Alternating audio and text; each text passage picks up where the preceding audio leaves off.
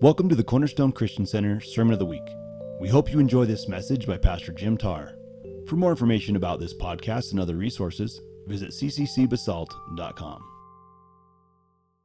Good. It's so good to be back with all of you. I'm going to jump right into the Word of God today because we have it's a, it's a big piece of understanding we're going to embrace today. 1 Peter chapter 3. Let's start reading there. 1 Peter chapter 3 verse 13 finding about what the Lord has for us to, to learn today. The amazing thing about the Word of God and the book that God has given to us, the Bible, is a lot of people don't realize it's just a really simple story, simple narrative about the battle between God and his enemy and the rebellion that happened at the very beginning of creation. It's an amazing story and it all ties together once you begin to see the big picture. So here we have Peter, the Apostle Peter, the follower of Jesus, loved Jesus. There's a lot to glean from a man who was a simple fisherman and gave his life to the Lord, and he's writing to fellow believers. Now let's just remind ourselves what we had just learned that Peter is addressing. He's saying, here's areas where people are going to watch you to figure out who you are. First area will be in the area of your relationship with government and how that unfolds. The second area, he said, is going to be the relationship that you have at your work, whether you're the person in charge or you have someone overseeing you. Very important area, important enough to address. Then the third area talks about is our marriages and how important those are to the Lord as well. People are watching. And then the final area that we realize that God is saying to us, I want to address how you do community together and how important that is. And so we have to realize that in all those areas of our lives right now, they, there is a challenge that comes against them. Don't underestimate the, the threat that comes against those four areas of your life and how we navigate that and how we walk through it because the Lord says those are very important. So let's just remember now this is written to a group of people that the government had come against them. They lost their homes, their friends had lost their lives, they lost their livelihoods, they couldn't live in Jerusalem anymore, and they were scattered. So we have to realize as well what is that going to do? It's going to put stress on your marriage and on your relationship. Had to address the issue. What if one of you believes in Jesus and the other one doesn't, and you're both paying the price for that? That's a very real issue. We can only imagine what that's like. And then you find yourself, your work relationships have been disrupted. Um, you're outside of your culture, the way they do everything is different. And then if you have a, a group of individuals and their lives have been virtually destroyed in the natural, how do they do community? How do you live well together when you're facing those kind of challenges? So that's it's, it's really good for us to take a look at this today. So we're going to start reading in verse 13. And um, Holy Spirit, I pray that you would just unlock the scriptures for us today, that we would have understanding. And I thank you for how relevant they are. In Jesus' name. 1 Corinthians 3.13, and who is there to harm you if you prove, prove zealous for what is good? So who's going to hurt you if you're doing the right thing? But even if you should suffer for the sake of righteousness, you are blessed. And do not fear their intimidation, and do not be in dread. But sanctify Christ as Lord in your hearts, always being ready to make a defense to everyone who asks you to give an account for the hope that is in you, but with gentleness and respect. Keep a good conscience so that in the thing in which you are slandered, those who disparage your good behavior in Christ will be put to shame. For it is better, if God should will to do it so, that you suffer for doing what is right rather than for doing what is wrong. For Christ also suffered for sins once for all time, the just for the unjust, so that he might bring us to God, having been put to death in the flesh, but made alive in the spirit, in which he also went and made proclamation to the spirits in prison who once were disobedient when the patience of God kept waiting in the days of Noah during the construction of the ark, in which a few, that is, eight persons, were brought safely through the water. Corresponding to that, baptism now saves you, not the removal of dirt from the flesh, but an appeal to God for a good conscience through the resurrection of Jesus Christ, who is at the right hand of God, having gone into heaven after angels and authorities and powers had been subjected to him. So, as we're looking at the scripture right here, I think it's kind of, well, really neat that the Lord has us on this weekend while we're talking about baptism because that baptism is very significant. It's, it might be, as we're reading this passage, a huge leap in your mind to get from doing the right thing and good behavior, no matter what the price is, to a conversation about what happened to Jesus from his death until his resurrection and how he preached a sermon to unrighteous spirits who were locked in one of the compartments of hell. It's, it's really quite, quite a leap, but what the Apostle Peter wants us to understand. And believers, I'm praying for myself and for all of us that we would have a wake up to the spiritual nature, nature of the battle that we are in. Now, within my own day, but I, I also think it's quite right that within the history of the world, never has the potential for a universal mindset against the God who made this planet is so well organized we actually do live in a day where there is a threat against the Christian idea of your marriage and what that's meant to look like, how you are to live righteously. There are issues right now that 10 years ago you would have been at peace with your position, but if you take a position now, suddenly it, it could almost feel like 50% of our culture is, will, would be turning against you. Here's what the Apostle Peter is saying here. Sometimes when you do good, it gets rewarded. Because that's the nature of the earth. If you're a good behaving person and you do the right thing, and people begin to figure out in your marriage, at your job, with your government, and with your church, you're not a liar. If you are not a liar inside those four areas, it's going to work well for you. If you're a blesser, if you do what's right and you do what's good. So there's no punishment for that. It's the same argument is used for the fruit of the Holy Spirit.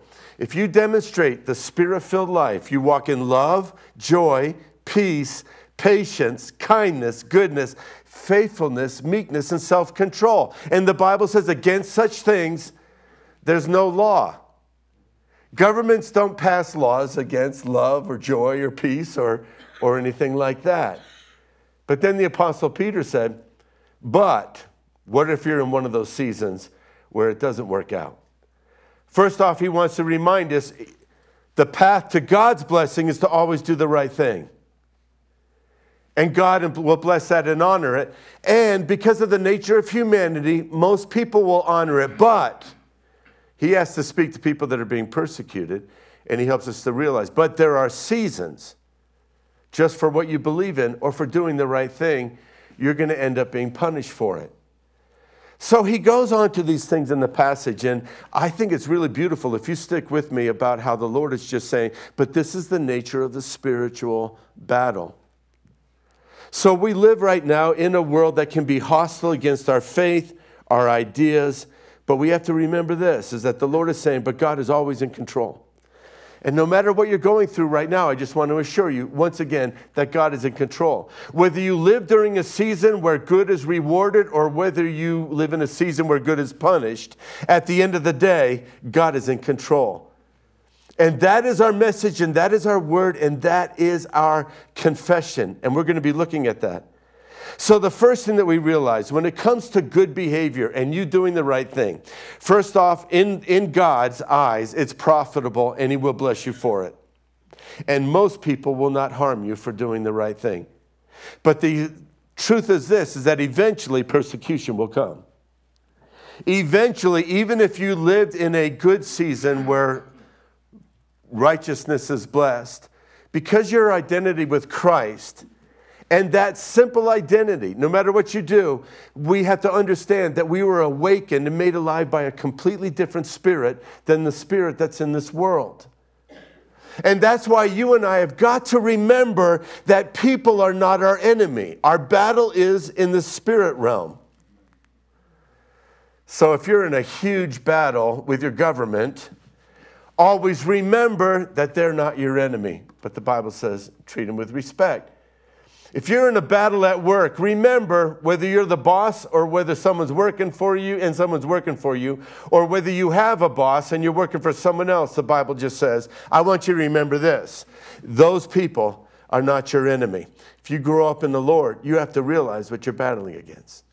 If your marriage is really just going through a really difficult time, the Lord would just say, hey, remember this. Don't get into the place where your family members are your enemy. And families can get to that point, and Christians can too.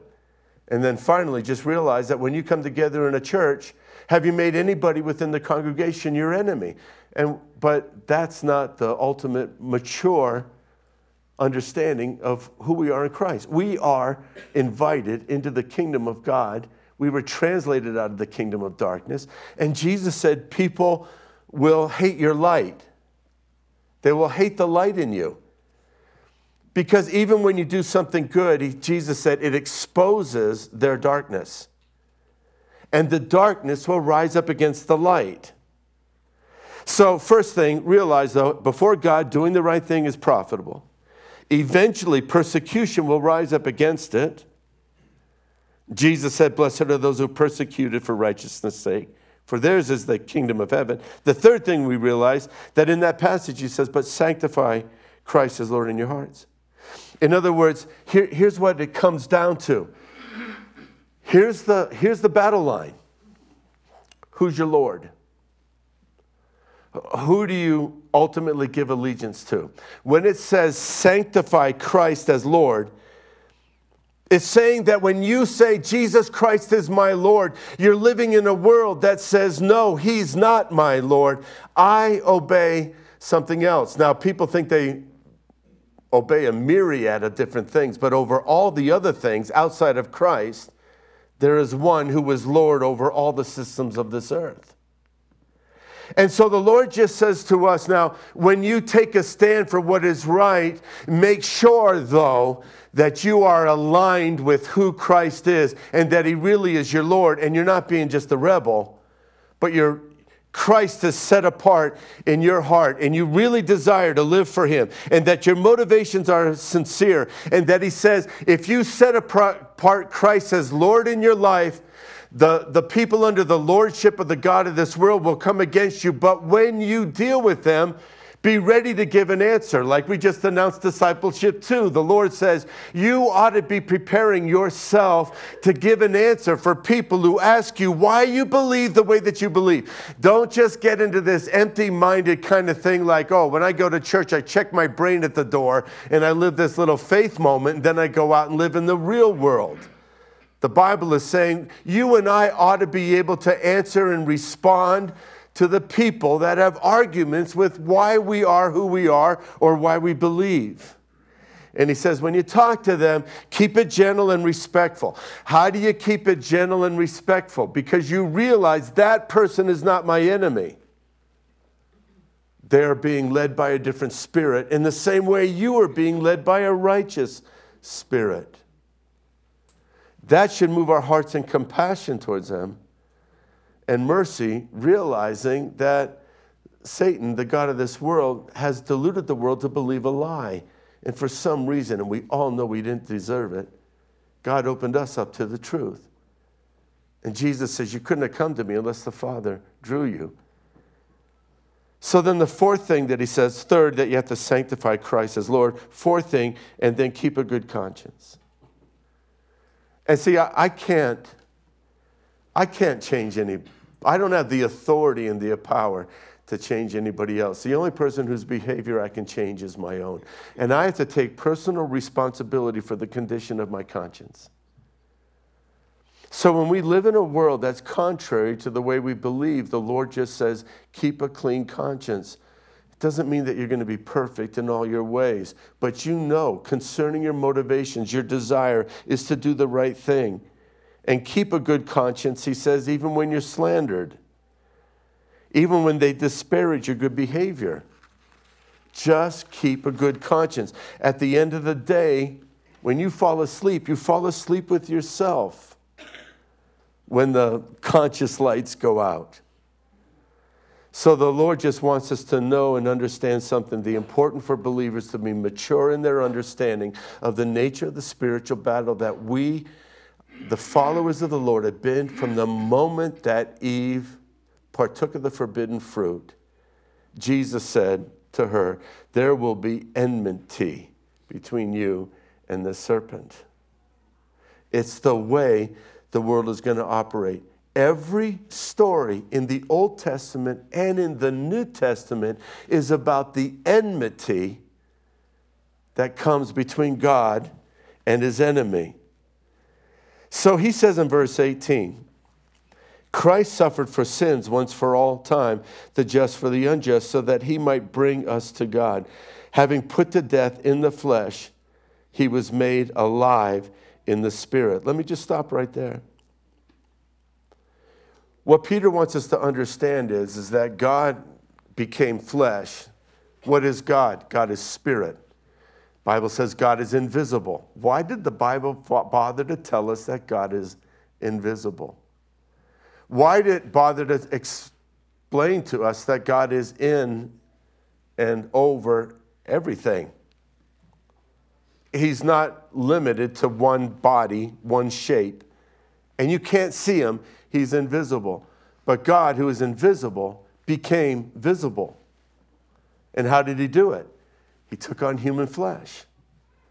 And the battle has always been between the flesh and the spirit realm, what can be seen and what cannot be seen. And that's why this verse says that Christ came in the flesh and he died in his flesh so that we might be made spiritually alive. The whole reason that you were saved is so that you might be alive and conscious and aware of the spirit realm and that world that's going on all around you. The Apostle Paul said in 2 Corinthians chapter 4, he says, in, in, in the middle of your light affliction, these are people that are losing their life. He calls it light affliction. He's saying, listen, in the big picture, that's small. Because you've been created to be an eternal spiritual being, to enter into the presence of the Lord. He says, in this condition that you're in right now, don't look at the things that are seen, but at the things that you're not seen. Oh, my word, if there was ever a time that the spirit of discernment by the Holy Spirit needs to raise up people that are bought with the blood of Jesus Christ, who look at the world that's going around them and they do not measure anything according to what they see, but they understand that there is a spiritual realm that is empowering the forces that come against Christ, against his people, against his church.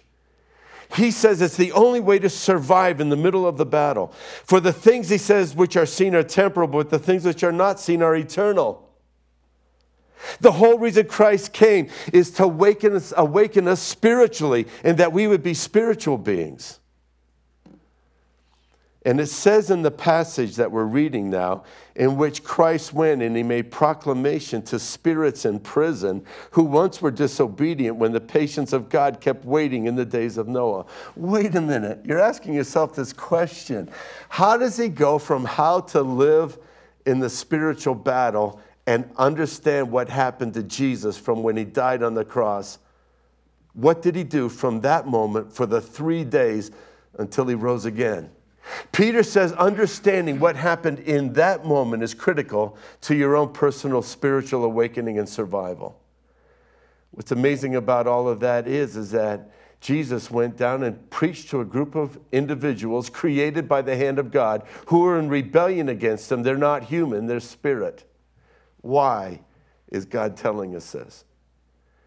Why did Jesus go down and preach to a bunch of demonic powers that could care less what he was saying? And we find out later in the book are going to continue to be in rebellion against God in perpetuity. Why would Jesus preach to a bunch of spirits that want nothing to do with what he has to say and they weren't going to listen to him? Why? Because that message and that example is for us. And that message is this you stand on the side of truth no matter what, no matter whether people accept what you have to say. You still declare it because it is right, because it is good. And when you speak the word of the Lord, it causes the enemies of God to tremble. It's time for a group of individuals who understand who they are in Christ. Because the Bible says, I am crucified with Christ, nevertheless I live. Yet not I, but Christ lives in me. When Christ died on the cross, I, as a believer, my sins were placed in him. I was in his death, and his death worked in me. He took my punishment. And the Bible says, I followed that journey spiritually with Christ. When Christ preached to the powers of darkness, I was with him as he preached. The Apostle Peter is saying this when you are coming up against spiritual powers, you still declare the faithfulness and the righteousness of Christ. You declare his lordship. Even if you're preaching to demons, you still say what is the right thing to say because at the end of it all, those who align themselves with Jesus Christ will be rejoicing that they did for all eternity. That's why this is so important because the spiritual battle is real. When a person knows that he, when he declares righteousness and people hate him for it, he doesn't oh, get all defensive, he doesn't get all angry. What does he do? He just understands this I am aligning myself with Christ, and God will bless my good behavior, even if the world hates me for it. And I believe that the spiritual battle is real, and nobody has the power, unless it is handed to them by the Lord, to do me any kind of harm whatsoever. The enemy could not have crucified Jesus had it not been given to, the, to his enemies to do it. Jesus let us know he could have called thousands of angels in his defense. But his battle wasn't with the Jewish authorities that wanted him crucified. His battle wasn't with the Romans. He was battling the unseen realm. And it's the same thing with us. That's why when they accused Jesus, what did he do? He kept his mouth shut. He didn't respond in kind. Why? He knew these, these people, they're not my enemy. I know what I'm battling against. God would call the believer to the very same thing. And God here is calling a, a, group of people who lost their homes, their jobs, their livelihoods, their marriages, their city, everything. They lost it all. And the Bible says, but you can move forward in gentleness and in kindness See, the Bibles are so the Bible is so specific about making the spiritual battle real. I wish I could go through the scriptures and see you, show to you how many times the battle was revealed to be spiritual, even though it was happening in the natural realm. We realize that when God made the angels, that they appear throughout the book. Listen, you and I are people of the book. That means you and I are people of the angels. You and I are people of the angels. We pray to a God who can send angels, more powerful than any human person, more powerful than any governmental system, marriage system, job system, church system. God is bigger and we can pray to him and God can release those angels. We have 273 times in the Bible that angels are mentioned. We have 34 books in the Bible that mention angels coming on behalf of people because there were men and women throughout the scriptures who believed that the battle is in the spirit realm and that God is the God of the angels. Did you know that the Bible says that your angels, your angels, your angels aren't my angels, you have angels and they're always beholding the face of God, the Bible says. Jesus taught us that. Why? Because they're waiting. They're waiting for God to give them instructions. Hey, you're human. They need help right now. And as soon as God, I don't release God's angels, God releases his angels. The angels don't answer to me, they answer to God. But I talk to God, and God talks to my angels, and God tells my angels what to do. That's what's so amazing. The spiritual battle is so real the spirit realm is so real that the Bible calls us to a conscious awareness that every person we see could be an angel that has taken a form that looks like a person. We are called to live that way.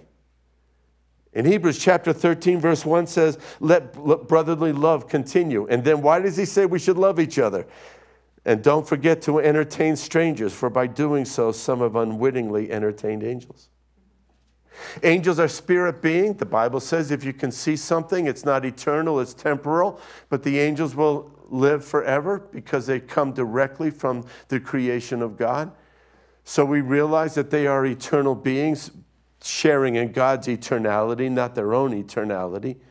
But we find out that the Bible just says that they can take a human appearance and that the Bible says, be careful how you treat anybody because you live in such a, an expectation that you don't know who that person is. We don't know. There could be someone sitting in this room right now that's an angel. I don't see any of you that look like one, but actually, any of you could be an angel. And the Bible says, be, be careful how you treat each other. Even the man standing on the median with his dog and his sign at the stoplight asking for help. The Bible says, treat humanity in brotherly kindness, knowing that some of you have entertained angels unaware. So afraid to give that person that $5 bill, and yet we don't know where that angel knows that that person, where that hidden person is that needs that money. The Bible says we live in a constant awareness of that, even to the point where it changes how we treat every human being. Angels are everywhere. John in the book of Revelation said that he saw angels around the throne of God. Now, those are the ones that are just around the throne, and he saw 10,000 times 10,000 and thousands of thousands. What he says there, just the angels around the throne of God are over 100 million angels. Now you're thinking about that. Imagine if you were at the throne room of God and the third of the population of the United States of America was around the throne of God and giving him praise. That's the number of angels.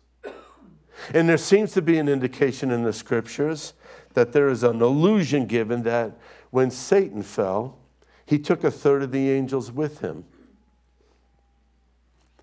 So we understand that if we just put these things together, and you can't build too strong an evidence of this, but for every demonic and angelic power that Satan has, God's got two on your side.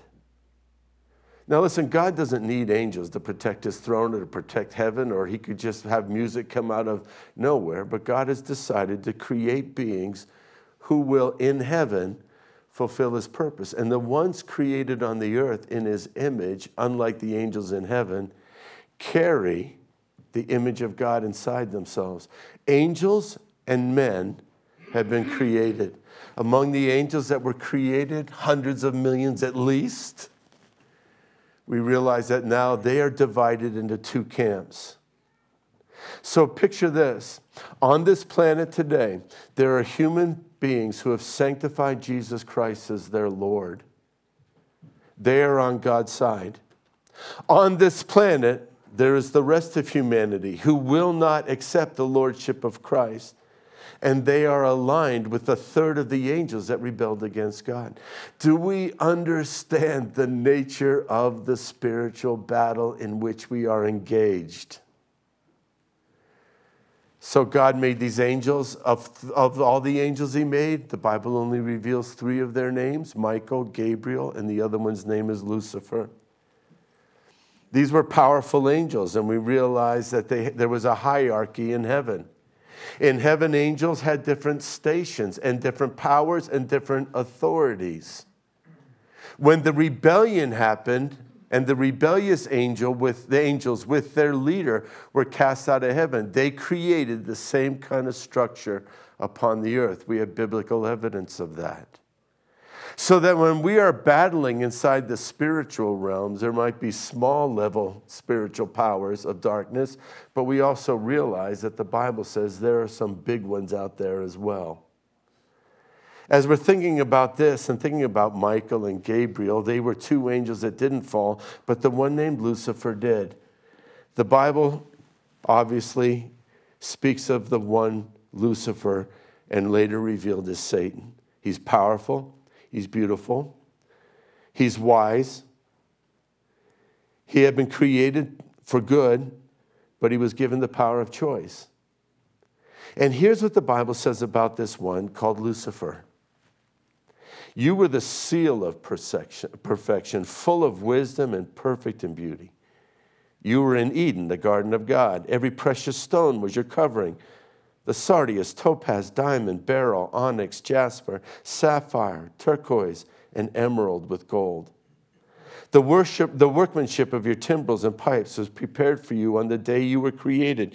You were the anointed cherub who covers. I established you. You were on the holy mountain of God. You walked back and forth in the midst of fiery stones. You were perfect in your ways from the day you were created until iniquity was found in you.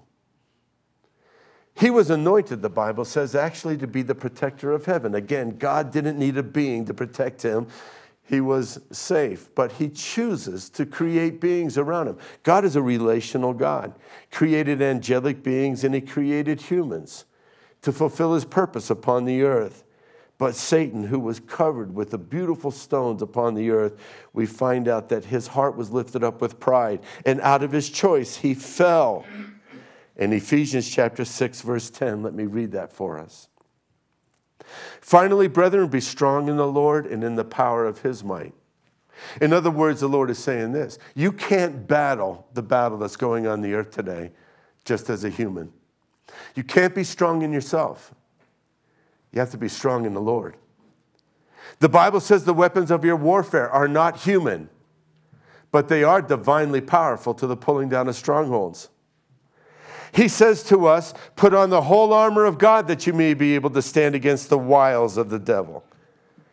Here's what he's helping us to understand is that the iniquity that's on the earth and the evil that's on the earth today is not just, um, well, evil is just the absence of good. No, it's not just the absence of good. There is an intelligent force, a strategizing, a manipulative force taking power over areas of government, over ideas and philosophies and religion. They're backed up intelligently.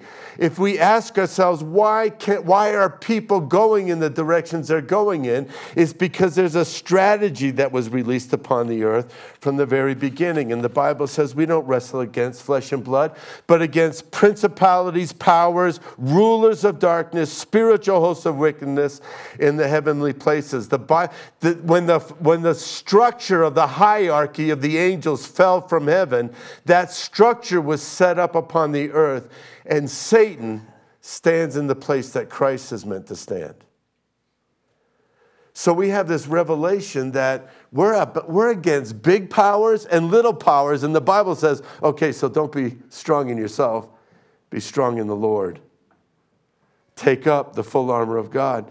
Because let's read again in our text, verse 19 to 20, in which he also went and made proclamation to the spirits in prison who once were disobedient when the patience of God kept waiting in the days of Noah during the construction of the ark, in which a few, that is, eight persons, were brought safely through the water.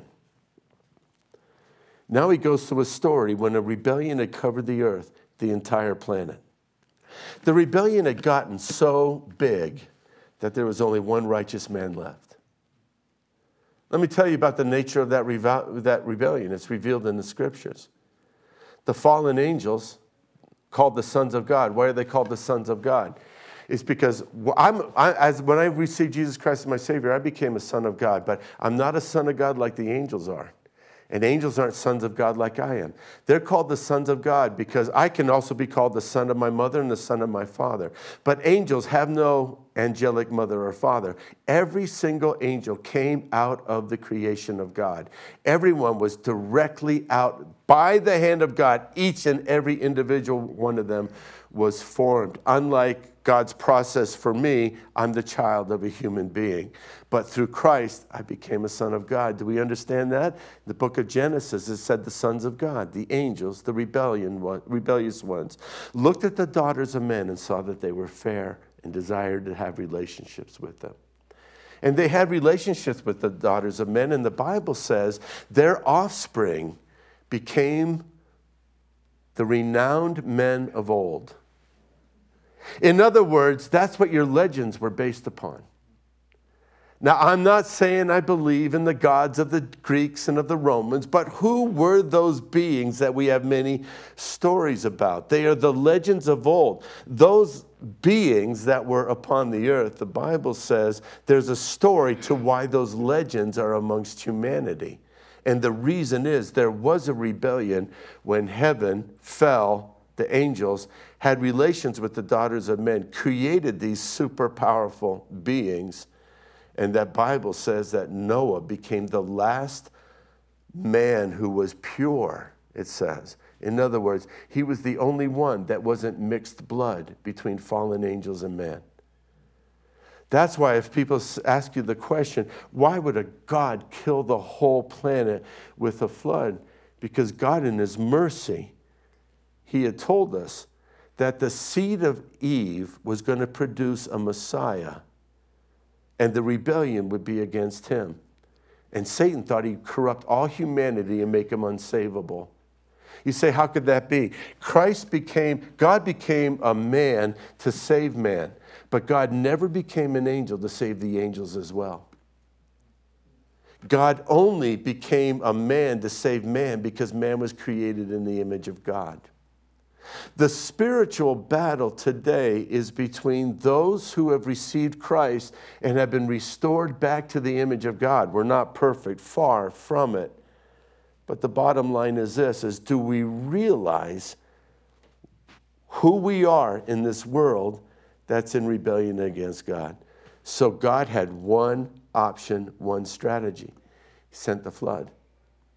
And he sent the flood, it wiped out the rebellion and at that event, it says in the scriptures that God placed those fallen angels, sons of God, into a compartment in hell. It's called the abyss, where they are being kept until the end. So, as we look at this passage, we write here that for 120 years, Noah built an ark and he declared that he obeys God and he preached to a, a world that wouldn't listen to him. That's why when Jesus won the victory on the cross, he went to those same fallen spirits who created a global rebellion once before. And even though they weren't going to listen to them, he declared who he is. Do you know today that as a believer, you are in Christ preaching to a fallen world that you know who Jesus is and you live for him. You watch every word that comes out of your mouth. You check your confession. You and I want to get to the point where we make sure that everything aligns our, our, our, out of our mouth with the lordship of Jesus Christ. We don't attack human beings. We don't attack people. We fight the fight where we need to fight it. It's not against flesh and blood, but we fight with the spiritual weapons that we have been given by the Lord. We are sanctified and set apart to Christ. For the sake of time, all I can do is tell you the story about a man named Daniel. Because Daniel was a man who realized that there were powers that were keeping the revelation from coming to mankind. So he, what does it say to him about him? He began to fast. What kind of fast? He said, I'm not going to eat, drink any wine. I'm not going to eat any delicacies. I'm going to pursue God. And he pursued God for 21 days. He was a man who said, I don't live for delicacies. I don't live for food. I live for God. That's what Jesus said. Man, a man shall not live by bread alone, but by the word that proceeds out of the mouth of God. There are men and women who have walked this earth who understand I'm in a spiritual battle and I'm on the Lord's side. And I am going to declare the righteousness of God. And I am going to be a man of fasting and of prayer to seek the breakthrough that God has. Daniel was a man who began to pray and seek the Lord, and he wasn't getting his answer. And finally, the angel of God shows up. And the angel says, I came as soon as you began to fast and pray. As soon as you rejected the natural realm and says, I live for the spiritual realm, God sent an angel. And that angel says to Daniel, I'm the angel, and I've come here to send a revelation to you. But I ran into a principality. I ran into a regional power, an assignment and the strategy of the enemy. And Daniel, you live in Persia, and I was coming to bring the word to you in Persia. But Daniel didn't know. All he knew, I better seek God. I better sanctify God inside my heart. I must be a God seeker. I'm going to fast. I'm going to pray until there is a breakthrough. My battle's not with the king of Persia. My battle's not with the people that are enslaving us. My battle is for the sake of God. And Daniel prayed, and the angel said to Daniel, From the moment you began to pray, I was sent from heaven. I ran into a prince of Persia, a principality, a big guy on the dark side. And he said, The Michael angel, because of your prayers, was released and battled against the prince of Persia. And he says, when he was defeated, the prince of Persia, I was able to bring the revelation to you. I'm telling you, think it's any different for the Roaring Fork Valley? Absolutely, it's not. You think the nature of our battle is any different? Absolutely not. Will we be men and women that will sanctify Christ in our hearts and just say, man, I'm not on this planet to, uh, to accumulate the things that you can see? No, I'm here to live for the Lord. I'm here to declare, even in a generation that will not listen, the righteousness of Christ. So the angel said to Daniel, Daniel, don't be afraid. Don't be afraid no matter what comes against you, because for every power that comes against you, God's got a bigger angel. I'm telling you, no matter what problem you face, God's got a bigger angel. So Jesus went down and he preached to those angels, those fallen spirits. He declared, I won. I won. I, I, meet a lot of Christians right now. We're, we're wringing our hands over the condition of the world, you know, and it is hard to watch some of the things that are going on. But what's our message? Jesus Christ won, and we win. That's it. Jesus went to minister in a place, and a demon rose up inside a man, a legion, and they said, Please don't send us to the abyss. They knew this place that was being talked about. Don't send us to that place where the angels were locked up during the rebellion before Noah's flood. Don't send us there, please. And they said to him, What are you doing? Have you come to, to, to um, test us before our times? You come to judge us before it's time? The angels even know that at the end, the fallen angels, they know they lose. They want to take as much ground as they possibly can, and Christ calls you and me to sanctify and set apart Christ in our hearts, to live solely for Him, to keep a clean conscience, and believe that the weapons of our warfare, and I'm telling you, there's every indication in the Bible, the leading weapon is fasting and prayer before the Lord fasting and prayer the strongholds will be broken. You can't draw a sword against the spirits that come against this age. The only thing that you can do is declare the, the word of God, which is the sword of the Spirit. And then it says this, and I'll wrap up with this. Peter said, corresponding to Christ's preaching to the fallen angels before the flood, I want you to remember your baptism. Did you know that the flood was a picture of your baptism? Noah was a man who decided to live righteous and preach for 120 years, and nobody would listen to him. But God decided, I'm going to save that man because he, he's willing to live for me. Noah was far from perfect, and so are we. But Noah got on that ark, and as he went through the waters of the flood, the Apostle Peter said, That's the picture of your baptism. You are more than a conqueror through Christ who loved you. The Lord would say to you, don't change your confession to match the world's confessions. Don't fight fire with fire, but you fight with righteousness and with goodness. He says, Your baptism now saves you, not the removal of dirt from your flesh, but you're appealing to God through the resurrection of Jesus Christ, who is at the right hand of God and having gone into heaven after angels and authorities and powers have been subject to him.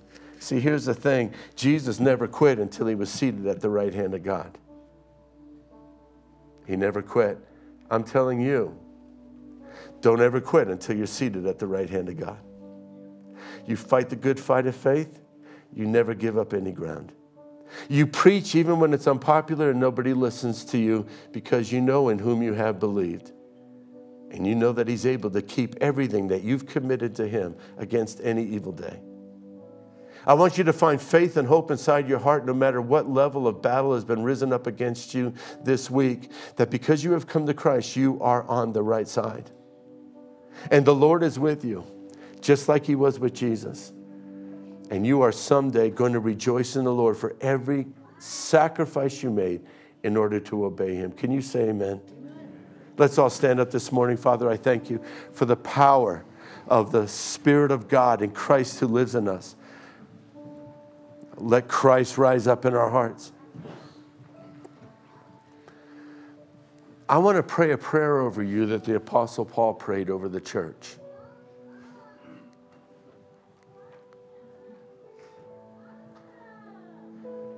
I pray that the eyes of your heart would be enlightened. I pray that you would see the nature of the battle in the spirit realm, just like Elisha saw the chariots in the army of the Lord. I pray that your hearts would begin to see, not your physical eyes, your heart. You'd see what's going on. I pray that you would know the hope of your calling, that no matter what price you pay, you have the hope that's inside of your heart that if you live for Christ, Christ will reward you that you would know the hope of your calling, that you know the inheritance that you have in Christ and how rich it is. That you would know the surpassing greatness of Christ's power working inside of you. The same power that Christ raised Christ from the dead is working inside of you. God bless you. If you're here today and you've never met Jesus as your Savior, the Lord wants to invite you today to come leave the kingdoms of this world and come into the kingdom of God. You can come to Jesus Christ today and have your sins forgiven, your sins washed away. You can be spiritually awakened and have the abiding presence of God in your life. God doesn't want Christians who are floundering and don't understand. He, he wants us to be awakened to his purpose and plan that he has for each and every one of us. When God made you, God decided that the world would be a better place if you were on it. And He made you, and then He offers you salvation today to align yourself with Him. If you're here and you've never met Jesus, I want to lead you to the Lord today. It's not a formula, just want to lead you. I'm not leading you to church membership, I'm not leading you to me. I want to lead you to Jesus Christ. The Lord said, if you believe in your heart and confess with your mouth that Jesus Christ is Lord, you will be saved. If you want today to be the day where you are right with God, I'm going to ask you to do two things. Just raise up your hand and say, I want to be included in the closing prayer to give my life to Christ. And the whole church will be praying that prayer together. Then I'm going to invite you to step out of your seat and come forward because the Lord said, If you confess me before men, I'll confess you before my angels, before the Father. If you're here and never met Jesus, would you just lift up your hand saying, Pastor Jim, today I want to be saved. Today, I want to know that I know I'm right with God. Anyone here? I know all of you by face, but is someone here? You know if your relationship with the Lord is right. Father, I thank you, Lord. Let everyone leave here with the joy of the Lord, the peace of God. I pray that their feet would not stumble they would walk faultless before you. Oh God, I pray, Heavenly Father, let them go in the joy and the peace of your presence. I pray your provision, your health and healing, and most of all, your salvation in their lives. In Jesus' name, amen. Amen. Amen. God bless you all. There'll be people here in the front to pray for you. No matter what your prayer need is, they want to pray with you. God bless you all. Thank you for coming today. Thanks for listening to the Sermon of the Week. This weekly podcast can be heard on our cccbasalt.com website or your favorite podcast platform. Just look for Sermon of the Week, Cornerstone Christian Center. If you would like to support our efforts financially, you have the opportunity to give at cccbasalt.com forward slash give.